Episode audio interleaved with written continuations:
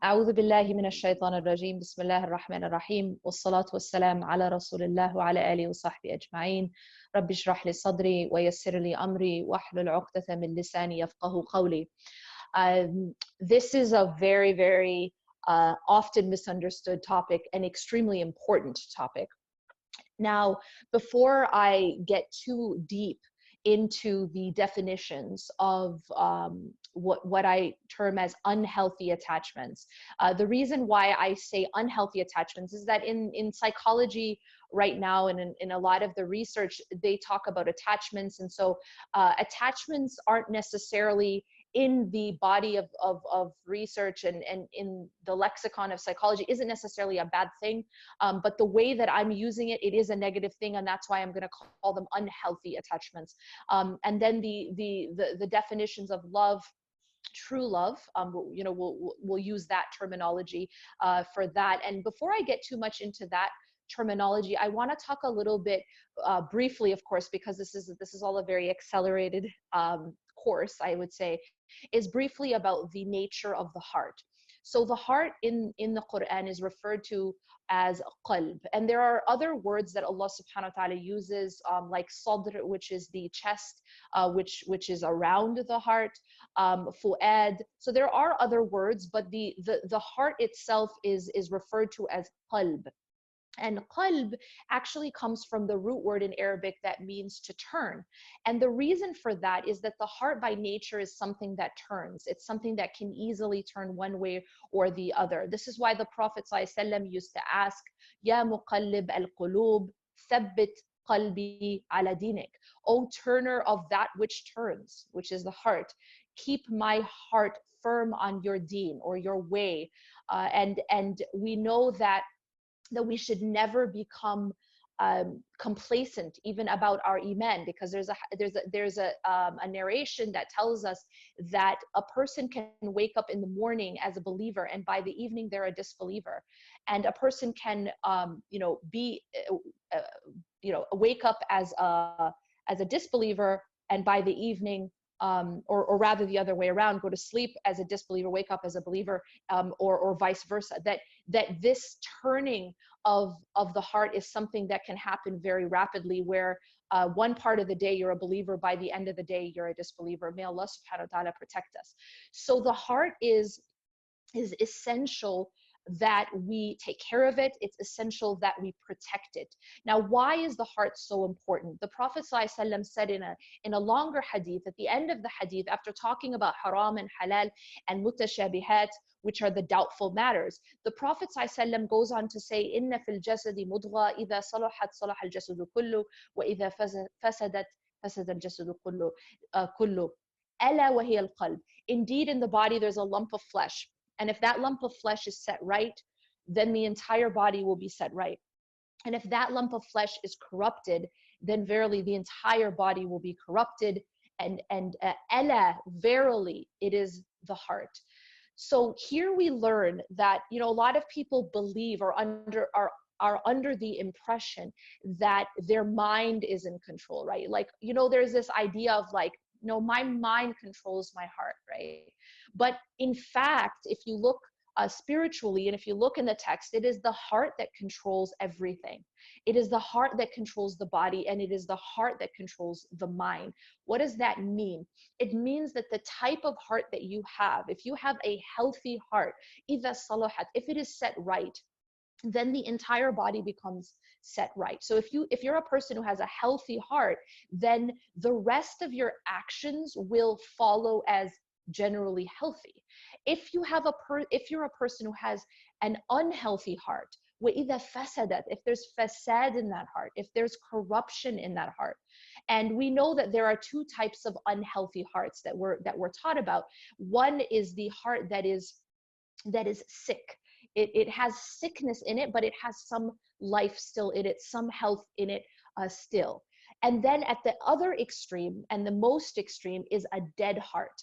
These are hearts that the that Allah Subhanahu wa Taala describes in the Quran um, are so hard that they're he he compares them to rocks, and then he says, um, and this is in Surah Al-Baqarah, أو أشد قسوة, or they're even more hard than rocks. Why? Because a rock can at least be split open, right? You know, it, it, it can crack. Whereas these dead hearts that are so hardened, they cannot even be opened at all. And so they're even harder, they're even more uh, you know, dead than a than a stone, than a rock. And then we have the healthy heart. Now, the healthy heart, as the Prophet talks about here, um, this is a heart that has been rectified, has been that there has been effort put in to take care of this heart. There has been effort put in to clean that heart, to purify that heart, and then to protect that heart. These are, you know, and these are essential um, ingredients that are necessary for a heart to, to remain to become healthy and to remain healthy a, a healthy heart is referred to in the quran as um, إلا من أتى الله بقلب سليم. So um, the, the healthy heart is referred to in the Quran as قلب salim, a sound heart. And uh, this is um, in the Quran, on the tongue of Ibrahim alayhi salam, there's this beautiful extended dua in which Ibrahim alayhi salam calls out to Allah subhanahu wa ta'ala and he says, وَلَا تُخْزِنِي يَوْمَ يُبْعَثُونَ And do not disgrace me on the day when everyone is brought back. يَوْمَ لَا يَنْفَعُ مَالٌ وَلَا بَنُونَ إِلَّا مَنْ أَتَى اللَّهَ بِقَلْبٍ سَلِيمٍ The day when nothing will benefit anyone of wealth nothing of wealth or children, nothing is going to benefit them. Um, wealth and children, except for the one who returns back to Allah subhanahu wa ta'ala with a heart that is salim, with a heart that is healthy, with a heart that is sound, with a heart that is, is alive and healthy. And so what do we learn from, from these various narrations? And this is, of course, a summary. What we learn is that, number one, the heart is the master of the body. The heart controls the rest of the individual. The heart is, is the, is the, um, the master or the, or the powerhouse. And it then affects the rest of that human being and and and then we can go on as as far as to say that the heart if the heart is sick then the rest of that human being will be sick. And then the rest of that human's actions will be sick. And then the the the, the effect on society will be sickness. And so we we we find that it's essential to work on the heart because the heart is that part that controls the rest of the human being and then uh, eventually obviously the society and the relationships etc we also learn that that the only thing that's going to benefit us on the day of judgment is if we have a healthy heart if we do not everything else that we have collected and everything else that we've amassed you know as allah says um, لا ينفع مال ولا بنون إلا من أتى الله بقلب that, that nothing will benefit them of wealth or children these are the types of things and especially in the society that um, of the prophet these were um, symbols of power right? If you had wealth and you had children these were these this is basically what was was a uh, meant that that person was powerful. And so allah subhanahu wa ta'ala is telling us here that none of that will benefit anyone. The only thing that will matter is whether or not you return back to allah with a heart that's healthy with a heart that's sound. Now let me move in to what does that heart look like? What is um what is qalbun salim? And and and how can we understand what what are the the characteristics of that type of heart? Well one way to understand qalbun salim is to understand it as a heart that does not have any competitor with allah within it. A heart that does not have any competitor with allah within it. Now, I say this because sometimes people get confused. You know, if you say, for example, um, you know nobody has my nobody is in my heart but allah. If you say something like that um, you know people can become very confused and they start to ask like well wait a minute. Does that mean i'm not allowed to love my children? Does that mean i'm not allowed to love my husband my parents? And and i don't want there to be any confusion. And so why the reason that i want to put it this way so that we understand it's not about love of other things. It's not about loving our parents loving our children loving our spouse. It's about is this love a competitor with the love of God? Does this love become a, a, a, a, a rival with the love of Allah subhanahu wa ta'ala within the heart. And Allah subhanahu wa ta'ala talks about this in Surah Al-Baqarah when he says, ومن الناس من يتخذ من دون الله أندادا يحبونهم كحب الله that there are human beings, there are people who take rivals with Allah, and that means a rival with Allah subhanahu wa ta'ala. Now, how is it that they're taking this rival with Allah subhanahu wa ta'ala? Usually, when we think about rival with Allah, we think about shirk. And when we think about shirk, we typically think about a uh, like a stone statue, an idol, uh, a stone made of stone that we worship, right? But here Allah subhanahu wa ta'ala is, is clarifying that this and that this that these andad, it's plural, these idols, these rivals with Allah subhanahu wa ta'ala are actually in love. يُحِبُّونَهُمْ كَحُبِّ اللَّهِ Allah says that they love them as they should only love God. So there are people who take rivals with Allah, they love them as they should only love Allah or God. So the rivalry here, this competition within the heart, is a competition of love. And that is what Allah subhanahu wa ta'ala is describing here in this ayah. Um, and then he goes on to say that وَالَّذِينَ آمَنُوا أَشَدُّ حُبًّا لِلَّهِ This is very important. Allah is describing the believers as being those who their strongest, most intense love is for Allah. This is absolutely the basis and foundation of everything we're going to talk about.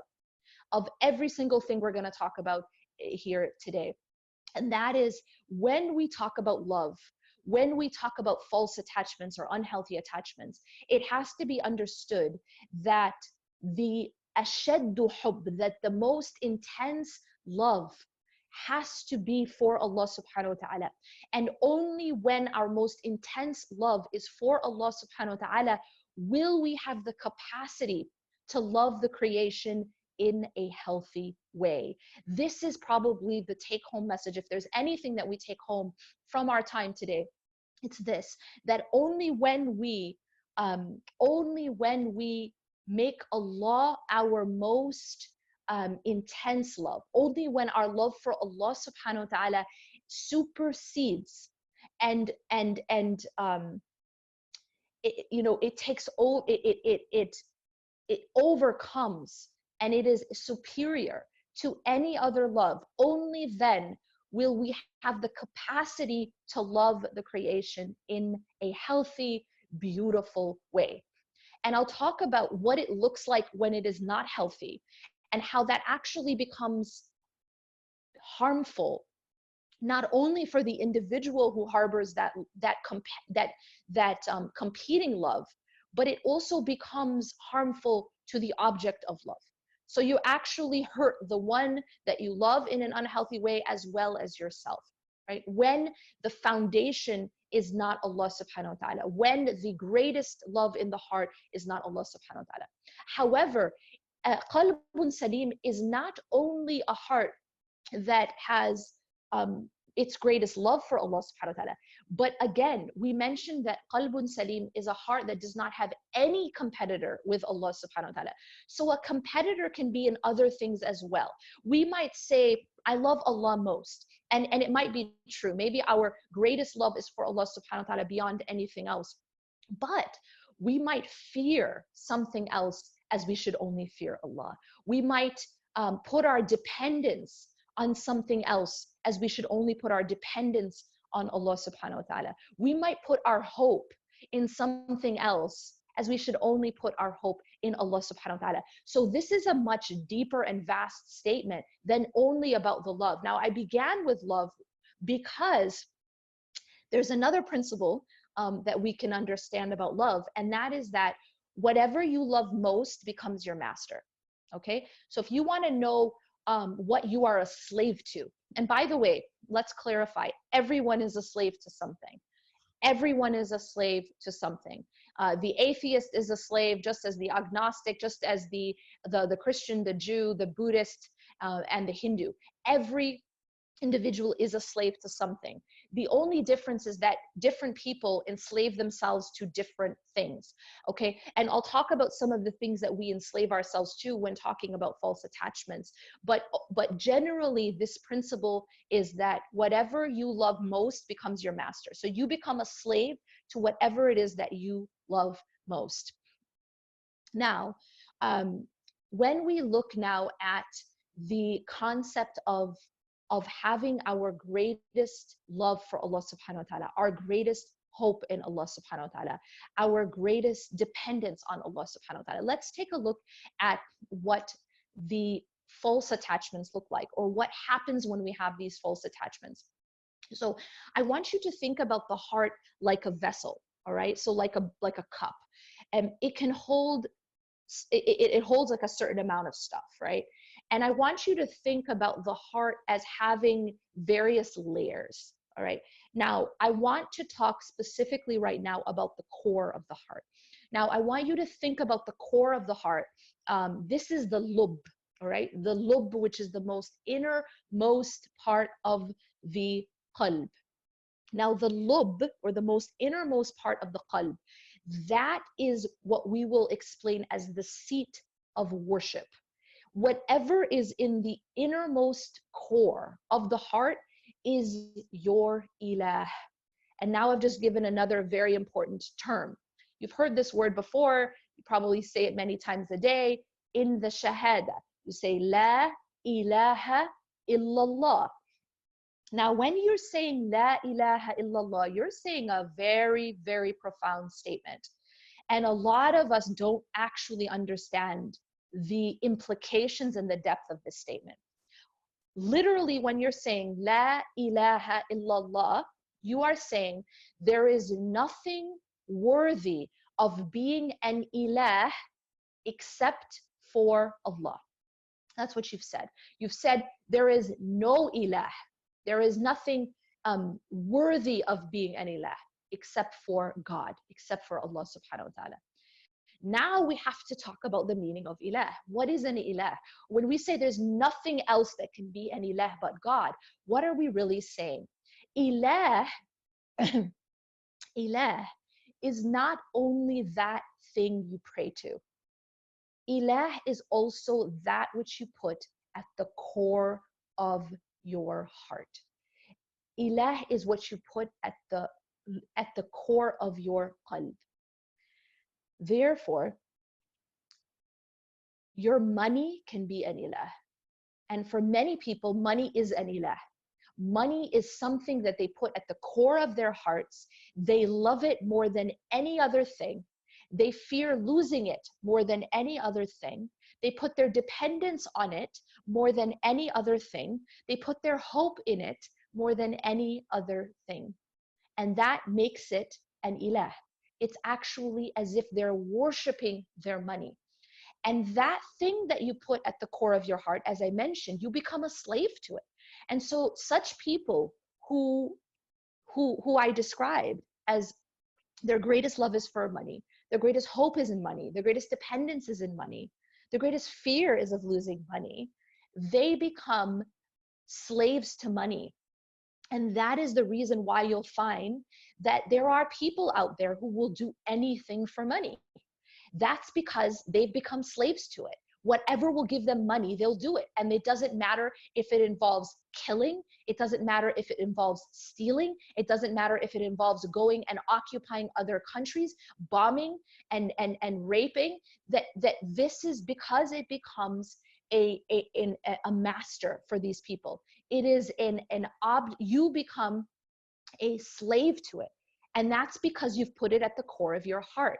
And you will find that when any anytime someone puts an ilah in the core of their heart, other than Allah subhanahu wa ta'ala, that person will by definition, listen carefully, that person will by definition act unjustly. So anytime, I'm going to repeat that because it's very important. Anytime a person puts something at the core of their heart other than God, that person will by definition act unjustly. And that is because the heart becomes corrupted when it is filled at the core with other than Allah subhanahu wa ta'ala. Now, again, I'm speaking about the core because it doesn't mean that we cannot love other things. It means that the core, which is saved for worship, which is saved for your ilah, can only be for God. And if anything else is put there, it will cause destruction in that heart and it will cause oppression in the action of that individual. Now, I'll give you another example. A person who has power at the core of their heart will act unjustly because they will do anything for power.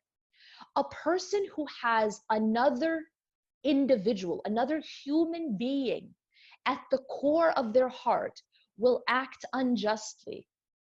And let me give you an example of that. This is something that a lot of, especially us women, we are often not taught that there is a right and a wrong way to love people. A person can be at the core of your heart, and that person can be a competitor with Allah subhanahu wa ta'ala. For example, this is the first one I'm going to begin with because this becomes one of the greatest trials, especially for women, and that is our own children when a woman becomes a mother or a man becomes a father, that child becomes one of the greatest tests for that human being. And that is why, if you look in the Quran, Allah subhanahu wa ta'ala lists two things as being a great test or a fitna, and that is wealth and children. And we also find that that Ibrahim alayhi salam, what was he tested in? He was tested in his in his child, in his son.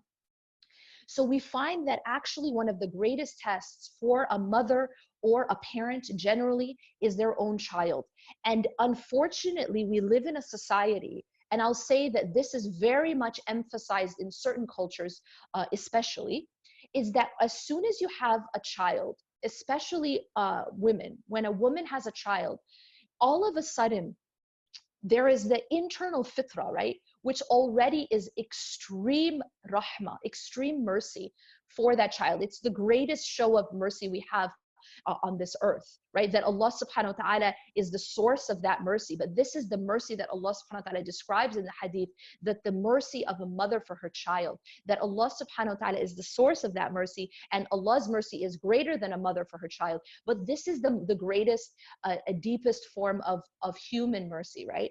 And so that mercy already makes that, that the, the test of our children there right? Because there's already that fitra but then you add to that there's a there's a lot of cultural teachings as well where there's this idea that um, as soon as you have a child as soon as you become a mother you are now nothing else right? Or nothing else really matters uh, quite as much that the rest of your identity kind of falls away because now you're a mother. And now we're almost taught to take our children and and and and and, and culturally it's typically take our son, right? If we have a son and and there's this there's this idea that we take our son and we put him at the center of our existence.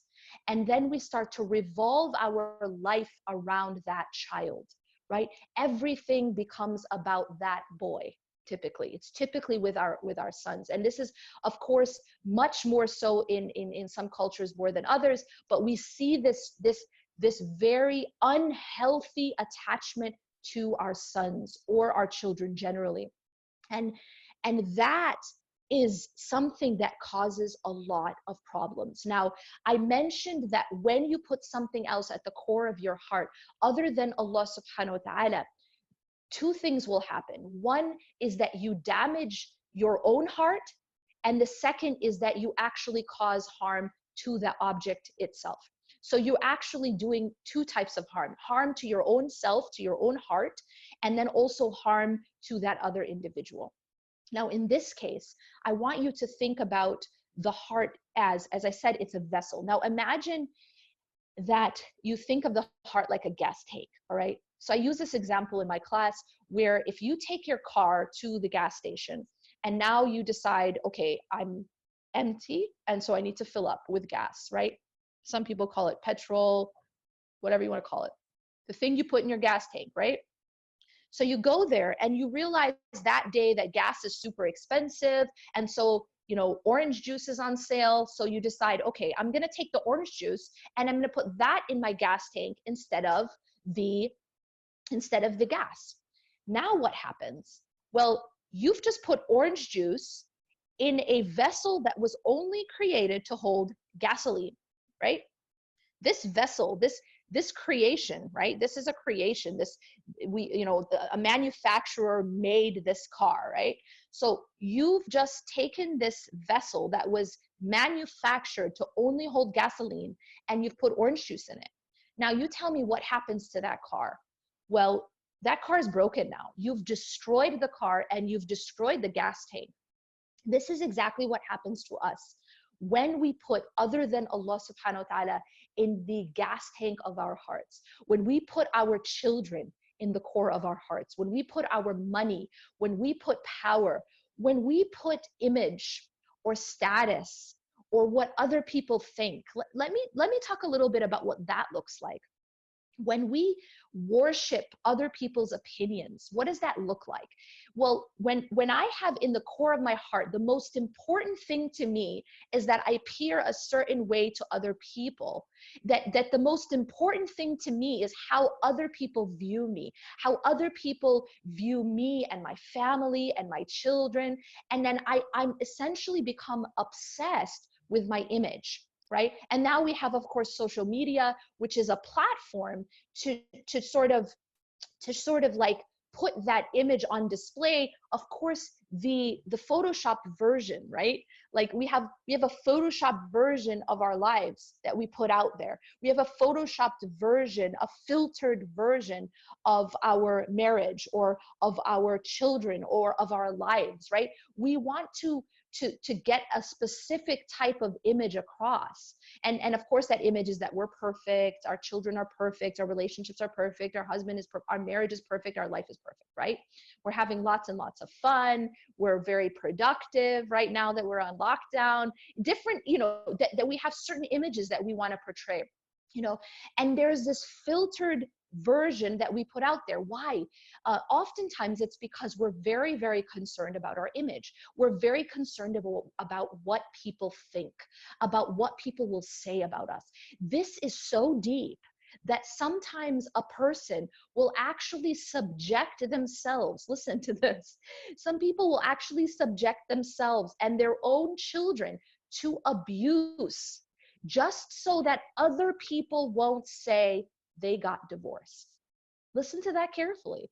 That, that that we're so obsessed that we worship other people's opinions of us that we worship what other people think so much that we are willing to stay even in an abusive relationship just so that people will not say she got divorced or he got divorced or my daughter got divorced and i have cases from all over the world of this type of thing, where even if a woman is abused, she will even go to her family and her own family will tell her, have sabr, sister, right? And, and by the way, sabr does not mean allowing yourself to be abused. Sabr does not mean being passive. Sabr does not mean you slap me on this cheek, I turn my cheek so you can more easily slap me on this cheek. That's not the meaning of sabr. And we have for too long abused the concept of sabr to keep people victimized, to keep people down. That's not what Allah and His Messenger have taught us. We are abusing the religion. And we're doing it to control people and to control the image that we want to portray to others. We need to stop doing that. But that happens when we worship the opinion of others, when we literally worship our image. I have to appear to be the perfect family. I have to be appear to be the perfect wife and the perfect mother. And and and and I even have to have the perfect skin, right? And if I don't, you have a filter, you know, to make it look perfect. You know, we, we live in a world of of of, of photoshopping everything, right? You see images of people on magazines, that's not really what they look like because they're photoshopped. Everything is photoshopped. And unfortunately, we live in a very Instagram, you know, type of world where everything is about how you appear and you have to appear perfect. You have to be perfect and you have to look perfect and you have to keep up this facade of being perfect. Now, the problem here is that you've made your your focal point something other than Allah. You're you're worshiping your image. You're worshiping the opinion of others. And when you do that, you are oppressing yourself. And then you are oppressing others. And this is exactly what I, I, I, want us to understand that when we put something else at the core of our heart, these are called unhealthy attachments. When we put something else at the core of our heart other than Allah, and we worship it and we love it as we should only love Allah. Sometimes this is fashion. You know what I mean? Like some of us, we we we might worship fashion. Like fashion says, okay, now it's in fashion to, to dress like this so we hear and we obey. Then fashion tomorrow changes and says well actually we changed our mind. Now fashion is saying this that we have to wear this and then we just go along. We hear and we obey. It's like we're we're we're, we're slaves to fashion. And if it's something that is completely inappropriate or it's something that goes against the quran and the sunnah but we follow it because we're worshiping fashion. Again because we've made fashion at the at the core of our hearts looking a certain way and and sometimes what we can do is that when we are so worried about how we appear um, it can become a competitor with the commands of Allah subhanahu wa ta'ala. And I'll give you a few examples. When when money is at the core of the heart, and then on the one hand you have this opportunity to get more money using riba or getting involved in riba or selling alcohol right? So now you have this opportunity to get more money, right? But it involves something that is forbidden. And then you have on this hand, Allah subhanahu wa ta'ala saying, but it's forbidden, right? Um, maybe we love the image of having a really giant house so everyone can look at our house and say, wow, look at that. Or we want the brand new car that we can't afford, uh, but we want people to say, wow, you know, like that's, that's a really nice, that's a sweet ride, you know? And we don't have the money for it, but there's this but there's opportunity to to do it with riba. So now we're faced with a choice right? On the one hand allah subhanahu wa ta'ala has spoken about riba in the quran in a way he has spoken about nothing else. He he has said that the people who do not give up riba then let them prepare for a war waged against them by God and his messenger. That is really strong terminology. And yet we so easily involve ourselves in riba. Why? Because we worship what people think, because we worship image, we worship status symbols. And that becomes even more important than the commandment of Allah subhanahu wa ta'ala. And so, in essence, we start to see what is it really at the core of our hearts? Is it Allah? If it is Allah, then when Allah makes a command, we are told in the Quran that the people who really have Allah there at the core of their hearts, when a command is made, sami'na wa ata'na, we hear and we obey, right? But if we have something else there, we're not able to hear the command of Allah and we hear and we obey. And we see this in something else as well. And sometimes that happens with hijab is that we live in a society that's all about look a certain way. You know look your best um, appearances appearances appearances right? This instagram culture where everything is about how you look right? How you appear. And so we start to almost worship that. We start to make that our focal point right? And now when our appearance becomes our focal point when it becomes our obsession when it becomes one of the most important things to us. And then Allah comes and says, cover it up. It becomes a struggle. It becomes very difficult. And a lot of that has to do internally with what is at our core. What is most important to us? Is it being beautiful to society or is it being beautiful to Allah subhanahu wa ta'ala? Right?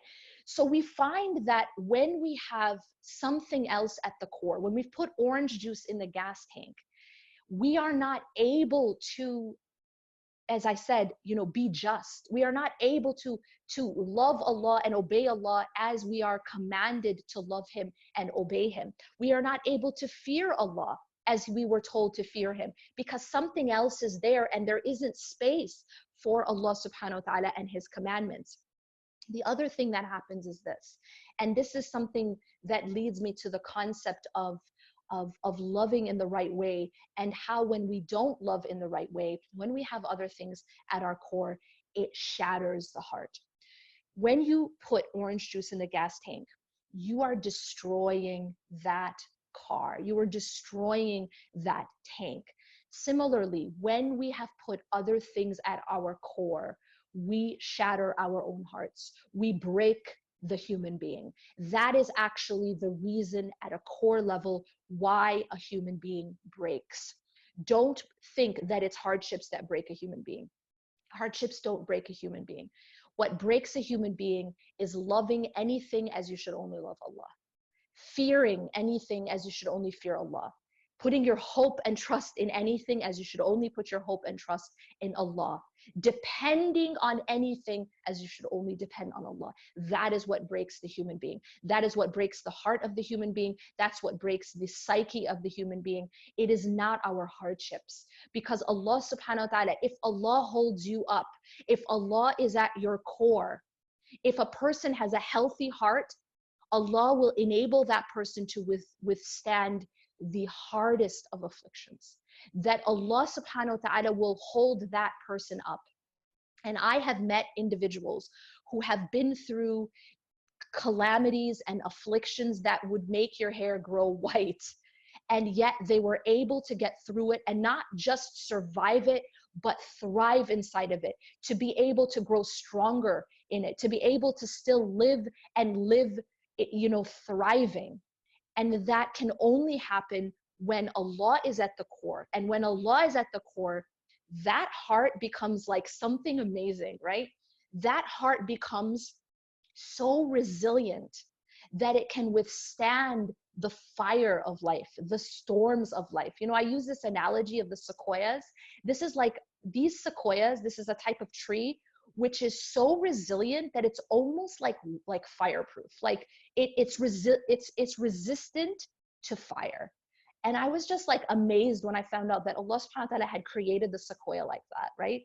And I realized that the heart of the believer can be like a sequoia, that the heart of the believer can actually be resistant to fire. Now, that doesn't mean that we don't feel pain. It doesn't mean we don't feel sadness. In fact, these are normal human emotions or things that, that prophets felt, right? Sadness, we know that Yaqub salam felt. We know that the Prophet had the year of sadness. This is normal. But I'm not talking about normal emotion. I'm talking about being broken. I'm saying that no, that, that, the, that, the, that the heart that is healthy, qalbun salim, a heart that has Allah subhanahu wa ta'ala supreme inside of it, will be able to withstand the most harshest of fires, the most harshest of storms in this life, because Allah subhanahu wa ta'ala is that person's strength. Allah holds that person up. And if Allah holds someone up, then that person can never fall. That person will not, and when I say can never fall, and when I want to eh, again eh, clarify, it doesn't mean that person doesn't falter. It doesn't mean that person becomes perfect. It doesn't mean that person will not commit sins. That's not what I mean. I mean that person will not be destroyed. That person may fall, and that person may cry, and that person will go through pain, and that person will go through fear, perhaps, but that person will not become broken and destroyed because Allah subhanahu wa ta'ala will, will hold that person up and will allow that person to withstand the fire of their hardships. And now, and inshallah, I'll, I'll wrap it up with this that fire that that person goes through actually ends up purifying that person, actually ends up strengthening that person rather than destroying that person. And that is absolutely amazing. This is what Allah subhanahu wa ta'ala uh, talks about in the Quran when He says, لِيُمَحِّصَ اللَّهُ الَّذِينَ آمَنُوا That Allah subhanahu wa ta'ala says that He sends afflictions. And the reason, one of the reasons He sends afflictions is in order to purify, tamhis, purify those who believe. And when you talk about this word tamhis, it's literally the same word that's used for the, the, the, the burning or the heating of gold. And when you heat up gold, you remove the impurities from gold. Tamhis, it's a process that gold goes through to become pure, right? And Allah puts the hearts of believers, Allah puts believers through that same process of purification and tamhis, but it involves that fire. It involves the fire of affliction. But, and here again, here is the difference. Here is the difference.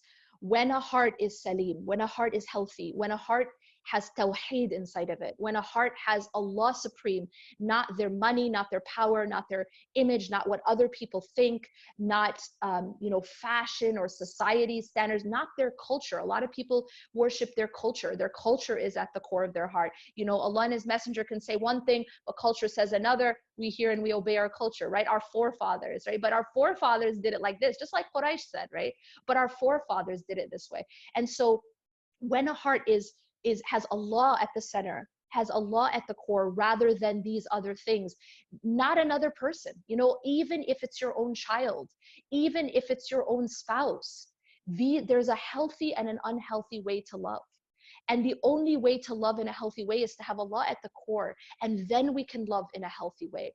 And so, if a heart has Allah at the core and has no competitor with Allah subhanahu wa ta'ala at its core, then that heart, when it goes through afflictions, instead of being destroyed, it becomes strengthened. It becomes purified. أقول قولي هذا واستغفر الله لي ولكم إنه غفور رحيم سبحانك الله وبحمدك أشهد أن لا إله إلا أنت أستغفرك وأتوب إليك I know we have a limited time for, for Q&A at this point, but subhanAllah, you know, from birth to death, this society, we chase love. We chase loving that experience and we chase the things, the things in our nafs that, that, you know, give us that tingle, that, that, that give us that experience of love. SubhanAllah, if we just kind of shifted our compass just a little bit, we would save ourselves so much pain and we'd realign ourselves with the purest type of love and save ourselves so much harm, SubhanAllah. And I think that's why you connect so much to our audience. Jazakumullah khair for that. Once again, that wake up call. Um, and I do want to take a quick moment before we jump right into the Q&A. Facebookers, this is your opportunity. Faith Essentialers, you've been abusing that opportunity. So inshallah, we'll jump right into that. But, uh, you know, if you do want to uh, seek the love of, of others and you want to seek the love of of those that Allah loves, the best way is to please Allah uh, and take care of those who make the eye to Him. So I do want to give a quick shout out to our amazing charity sponsors for the Ramadan 360 series. We have, of course, ICNA Relief in the USA, IDRF in Canada, and Orphans in Need in the UK. Please do uh, show them some love in the description box. We have all their links available and make sure that you're taking care of the rest. While we're just, we have problems of the heart, there are people who have problems of the limbs and of, of just the basic necessities of life. So just a quick shout out to that and let's jump into the Q&A. Bismillah. The first question that is submitted uh, by the Faith Essentials audience is speaking of terminology, mahabba is also an Arabic word used for love and comes from the word maha that is related to erase. Does Islam emphasize this when speaking of love, that you won't truly love something if you don't erase everything else? Can love be distributed? Can love be? Okay, so um, I didn't hear the last part of the question. Can love be what? Sorry, distributed. Can it can it be spread out or? okay, it... can you love more than one thing? Okay, excellent. Okay, jazakallah khair. So essentially, as I mentioned, it, it is uh, yes, love can be distributed. Yes, but worship cannot right um, so there is a different and this is why i'm using these these terms because we have to start to understand the difference between love and worship all right we have to start to understand the difference between um, um, unhealthy attachments and true love. They're not the same thing and they they're they're they look different and they cause absolute different result.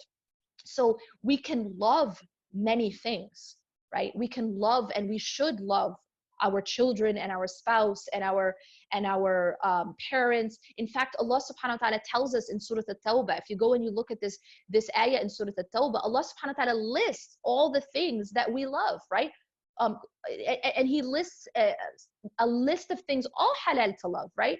aba'ukum, abna'ukum, your, your parents, your children, your spouses, your relatives, your, your siblings, your, your business in which you fear decline, your dwelling in which you delight, like a nice house. But he says, if any one of these things are أحب إليكم من الله ورسوله وجهاد في سبيله if any of these halal things to love right like we obviously love the prophet ﷺ loved all the prophets loved you know the uh, human beings their families etc their companions but if any of these are more beloved to you than Allah and his messenger and striving in his cause that's when you get the problem and Allah says that that if any of these things are more beloved to you than Allah and His Messenger and striving in His cause. So wait until Allah subhanahu wa ta'ala brings about His decision. And you know, this is almost like a really frightening uh, threat, but it's not so much a threat as it is a warning, right? And the reason for that is this when you put orange juice in the gas tank when your your fathers or your you know your parents or your children or your spouse or your money or your business is more beloved to you than Allah and his messenger and striving in his cause meaning it's at the core then what happens is you actually go through the worst type of of torture you will actually feel an incredible amount of pain and suffering and that is the nature of the heart. Allah is warning us. Allah is trying to protect us. You know, it's like it's like the manufacturer of the Mercedes, you know, writing in like bold letters, do not put orange juice in the gas tank. Like they're trying to protect you, right? They're telling you that this is going to damage the car. Now, let me ask you this when you put orange juice in the gas tank, do you hurt the manufacturer of the car? No. When you put orange juice in the gas tank, can you go and now blame the, the manufacturer of the car because the car isn't running? No. Whose fault is it? It's your fault. You destroyed that that that creation. You destroyed that car through the through putting something in it that it wasn't meant to, to hold. And the, the core of the heart is not created to be able to hold anything but God because that's worship, right? When you when you love something as you should only love God, it's it's not love anymore. It's taking any leh. It's a it's worship. And this is one of the most important things we have to start to recognize the difference between love and worship. You know, and and I'll tell you one of the signs, one of the greatest signs uh, that there is something that you have at the core of your heart that shouldn't be there.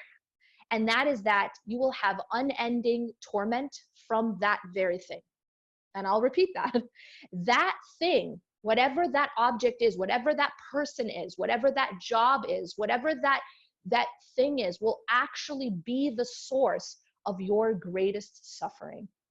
The thing that you put at the core where only God should be will become the source of your greatest suffering and anxiety and you won't be able to sleep at night because you're thinking about that thing and you won't be able to find peace ever and you will constantly be tormented by that very object itself. Sometimes it's our own children. I have seen this a lot. I have seen this a lot. Sometimes it's our own children because we've put that child at the core, at the center of our life, and then we did tawaf around him. Yeah, you feel me? Right?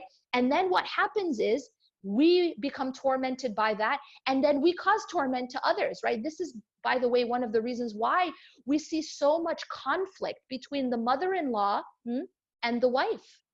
The reason that is happening is it, it goes back a long time.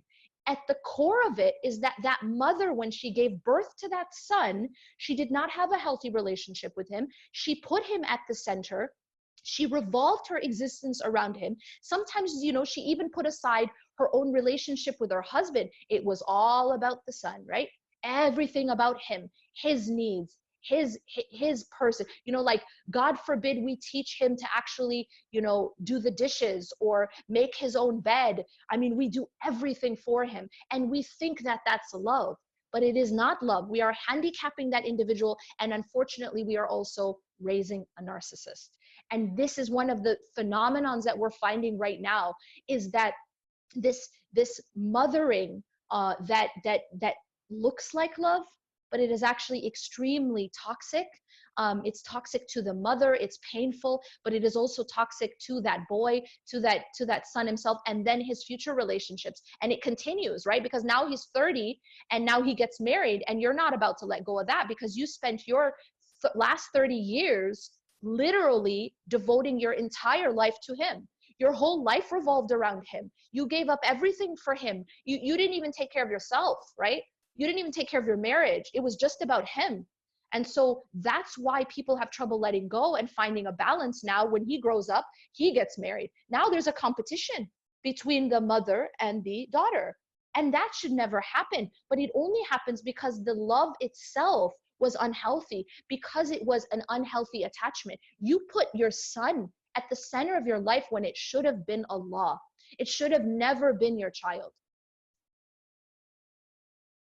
Perfect. The next question is, guys, there's no way we're going to catch all of them. So I will put a, a pause on the question box for now. But the next one, and Ustada, I know you can expect this one. When it comes to love within the topic of marriage, uh, is compatibility and com- chemistry are present between two individuals? Should one neglect the fact that one of them, let's say the brother, doesn't have a secure job or doesn't match the sister intellectually? Okay, great question. I'm going to try to answer this quite quite uh, quickly. Um, so when looking for a potential spouse, you need to look for character, you need to look for dean, uh, you need to look for those things definitely. But but you also need to look for attraction. That's very important because a lot of people believe that all we need is dean. Um, I don't need to be attracted to this person. Slight problem with that. Slight problem with that because if you're not attracted to what's halal for you, you will become attracted to something. And, unfor- and if it's not what's halal for you, it may be what's haram for you. So you should be attracted to, yes? because I don't think that attraction is the problem between the two. It says compatibility and chemistry are present, but it's oh, more- they are present. I didn't hear that. Okay, okay, okay, but the job isn't present, right? Stable job. Okay so so having said that because there are a lot of people where that is the issue. So so yes that's important um attraction is there. Now in terms of the the the job being being stable this is completely not a black and white answer. Um this i think would go into the category of of allah knows best whether or not that person is best for you. I do not consider that that at that moment they don't have the the most stable job necessarily is a deal breaker but allah knows best right? It depends on the situation. My advice to you is to pray istikhara and to see how it goes. Perfect. The next is how do we back up the claim that we love allah? Does this claim necessitate actions? Yeah a lot of actions. Um gosh. Um my advice to you is do not make claims because you're absolutely right. When you make a claim, you are tested in that claim. Uh, so if I make a claim and I say, I um, have nothing in my heart but Allah, oh God, you know, like, like prepare, prepare yourself for a lot of very harsh tests. Do not make claims. Just, just do your best. Do your best to purify yourself to to to get closer to Allah subhanahu wa ta'ala to have Allah be you know central in your heart but please try to avoid these claims uh, to try try to avoid saying i'm like this and i'm like that because yes there definitely you will be tested Perfect. The next question is from Facebook and it's from Germany. Ha Alp is asking, uh, my question is, how do I know or feel that Allah isn't in the core center of my heart? Like, how do you know you're getting distracted and that there's okay. So you'll know because um, whatever fills your heart fills your mind. So that's one of the, the the first way to know that whatever you think about and obsess about all the time to the extent that it causes you um, a lot of anxiety. It, it, it's like it's it's not actually giving you peace. It becomes like a drug addiction. You'll feel it because there's something unhealthy internally. So this will become the first thing on your mind when you wake up. The last thing um before you sleep what keeps you up at night the thing that you fear most the thing that causes you the most pain the thing that causes you the most anxiety the, the thing you think about all throughout your prayer like these are the things you're gonna you're gonna see as as signs of that and also, one other thing is the inability to be balanced. This is very essential. You will not be able to be just and balanced. You will not be able to have a balance in your life because you will always be leaning towards that which is in at the core. So for example if you have one child in the core uh, you and and and not the other children like you have a favorite and they're at the core you won't ever be able to be fair between your children right? And so what this is one of the the symptoms is that you will find that you will not be able to be just and you will not be able to be balanced. And of course all the other things you know the constant thinking the pain the anxiety um, and, and etc the next question is from Asia. She actually won your Transformed course a couple of days ago in our Kahoot game. So she's thanking you for that amazing course. Uh, and she's asking if the heart is the master of the body, what's the role of the unconscious mind, which is said to control everything we do and the driver of limiting beliefs? Does the unconscious mind have any place in Islam? And is there a relationship between the heart and the unconscious mind? Yes, yes. So the unconscious mind is also um, controlled by the heart. Now, when I say the heart, the heart is like this is like the type of person that you are at your core, right? So, for example, if you are um, if you have sickness in the heart, it is going to affect your unconscious thoughts, your unconscious mind, and then the unconscious mind is going to affect um, potentially become conscious thought, and then that affects action. The Prophet said this in the Hadith that if the heart if this lump of flesh is set right, then the whole body is set right. So that includes the unconscious mind, which then affects the conscious mind, which then affects action. There's a there's a saying that says that um, that everything starts with this you know this khawatir khawatir is like a, a, fleeting thought which you could you could kind of consider like like an unconscious type of thought it's, it's it, or it can be just you know there um, but just barely conscious, like it's just a fleeting thought. And then once you feed that, it becomes a conscious thought. And then once you feed that, it becomes, um, you know, a desire, a, a, a, um, a want. And then and then you feed that, and it becomes an action. And then you feed that, becomes a habit, etc. But it all starts from what type of heart you have. If you have a generous heart, then you're going to be you know your thoughts are going to be thoughts of abundance right? It's not going to be a scarcity mentality like oh no i have to withhold for myself because you're going to you're going to have a heart that is that is generous. So these diseases uh, that we we may have in our hearts envy that's another disease arrogance uh, another disease. And and depending on if we have like i said um, false attachments that's definitely going to affect your unconscious thoughts. Perfect uh, now, Sada, I do recognize it's five o'clock. Do we have time for a couple more questions or can we be respectful of everyone? It's totally up to you. And um, I, I mean, I, I can take a couple more. It, it totally depends on yourself and, and Sheikh Walid. Oh, he just joined in. Sheikh Walid, I'm going to ask him actually. Let's see. It's Assalamu alaikum. Wa alaikum Alaikum assalam, Sheikh. Alhamdulillah. How are you guys doing? Alhamdulillah, doing well. Steal some of your session just a little bit. We have so many questions coming in, and we just had to have a powerful session. Can we steal like five, ten minutes of it? Sure, absolutely. Awesome. I would love to hear that. Awesome. Jazakumullah khair. So, uh, guys on Facebook, inshallah, we'll do our, our, best to get through a couple more questions. This is a fatwa night, so you do have a lot more to, uh, opportunity to ask questions, but they have to be a little bit more fiqh related uh, for Sheikh Walid. So, inshallah, I'm going to jump into the next one. Sheikh Walid will have you in the background, we'll come to you in a few minutes. Jazakumullah khair for allowing this.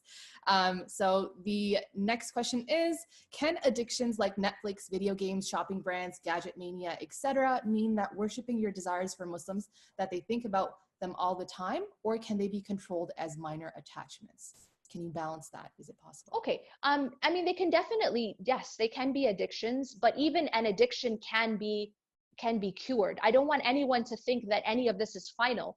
Even if you have a, competitor with Allah subhanahu wa ta'ala in your heart, that can be cured. It's not like, okay, that's it for me. You know, I just love my money so much and I'm just going to go down with this disease. But everything can be can be cured. Uh, so uh, for every, as the Prophet said, for every disease there is a cure. And so there is a cure um, even for these un- uh, unhealthy attachments, whether it's to, to social media or it's technology um, uh, or, or, or sometimes even pornography. These are all things that can be treated. Now, having said that, I want to just explain that one of the reasons why we get addicted to things is because we are trying to fill an emptiness inside.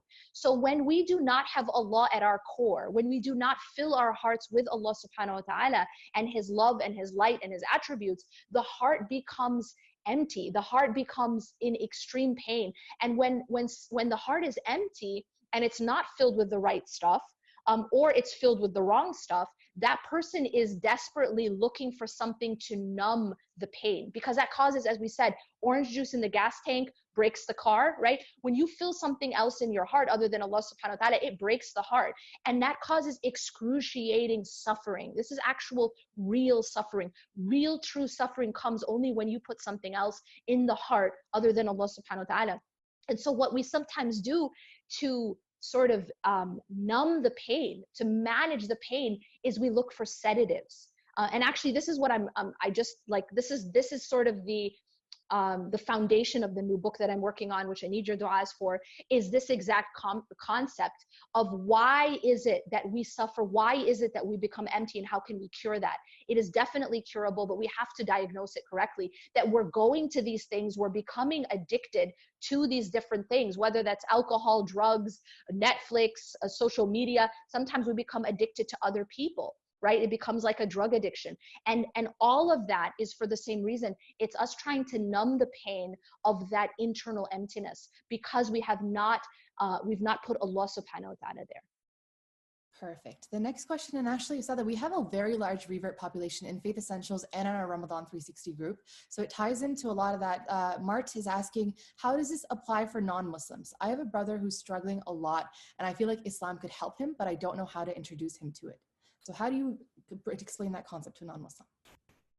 um, this concept, by the way, applies to everyone because Allah subhanahu wa ta'ala created the human being with this nature. Allah did not only create the Muslim or the believer with this nature, every human being is created with a qalb. Every human being is created with a heart.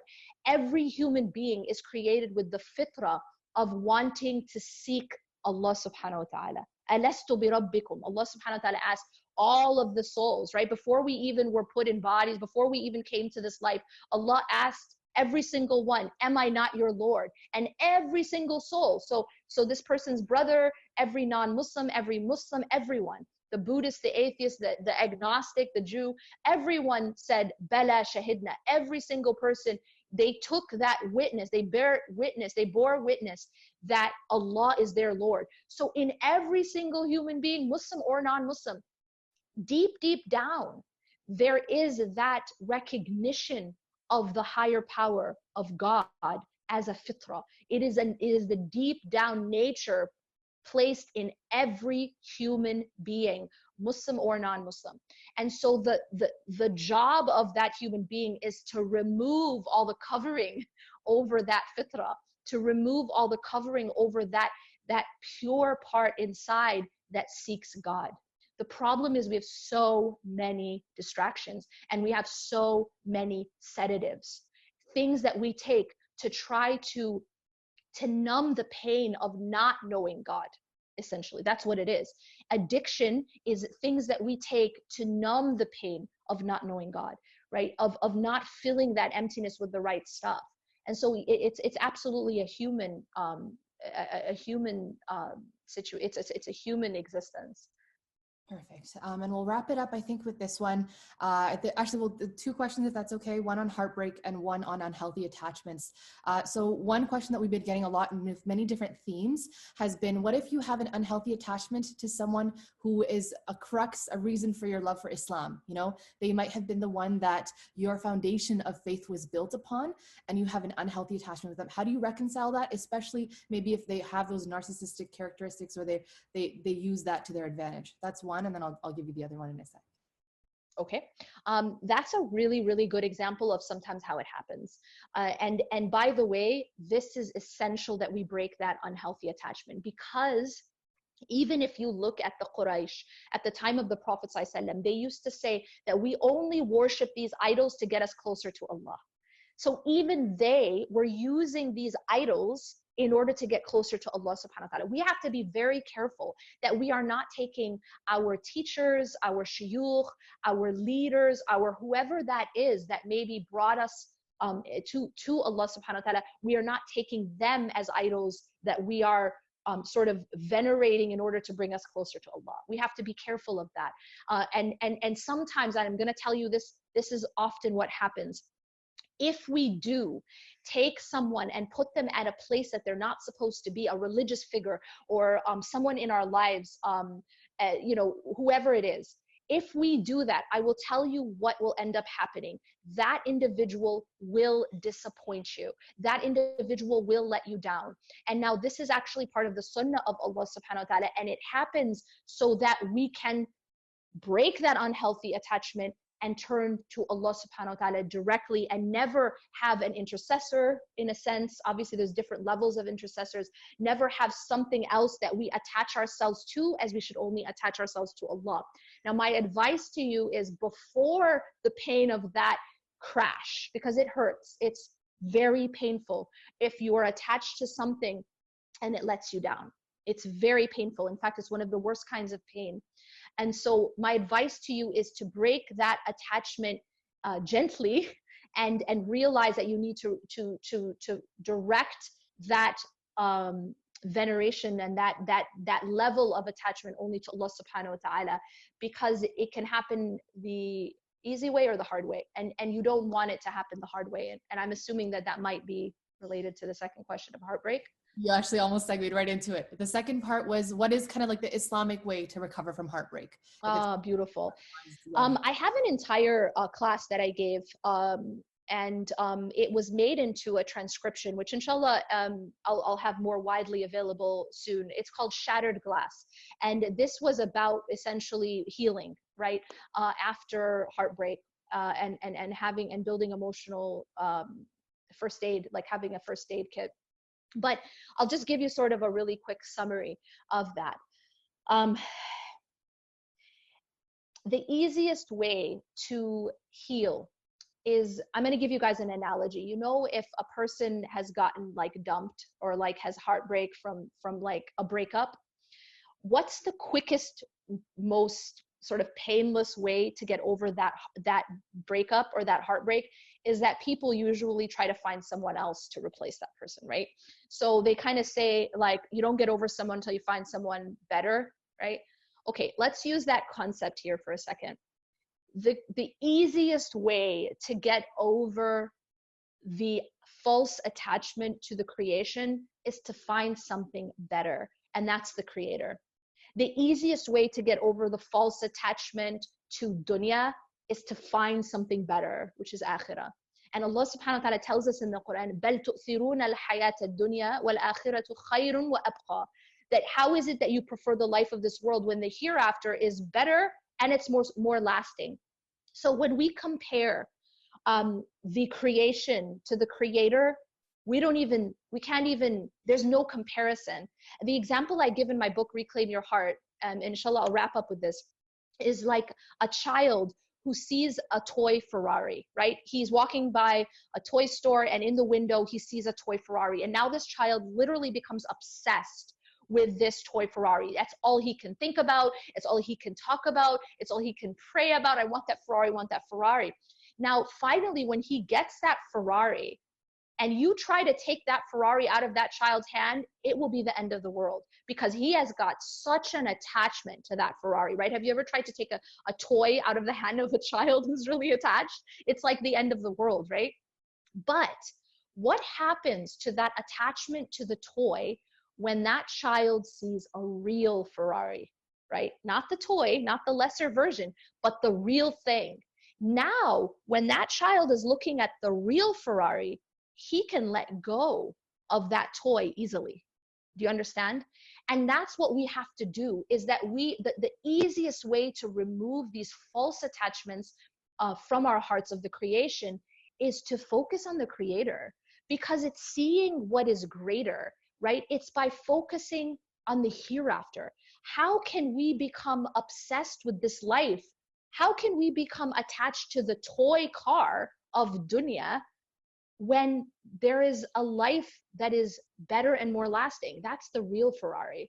And so when a person wants to remove sort of the false toy cars, right?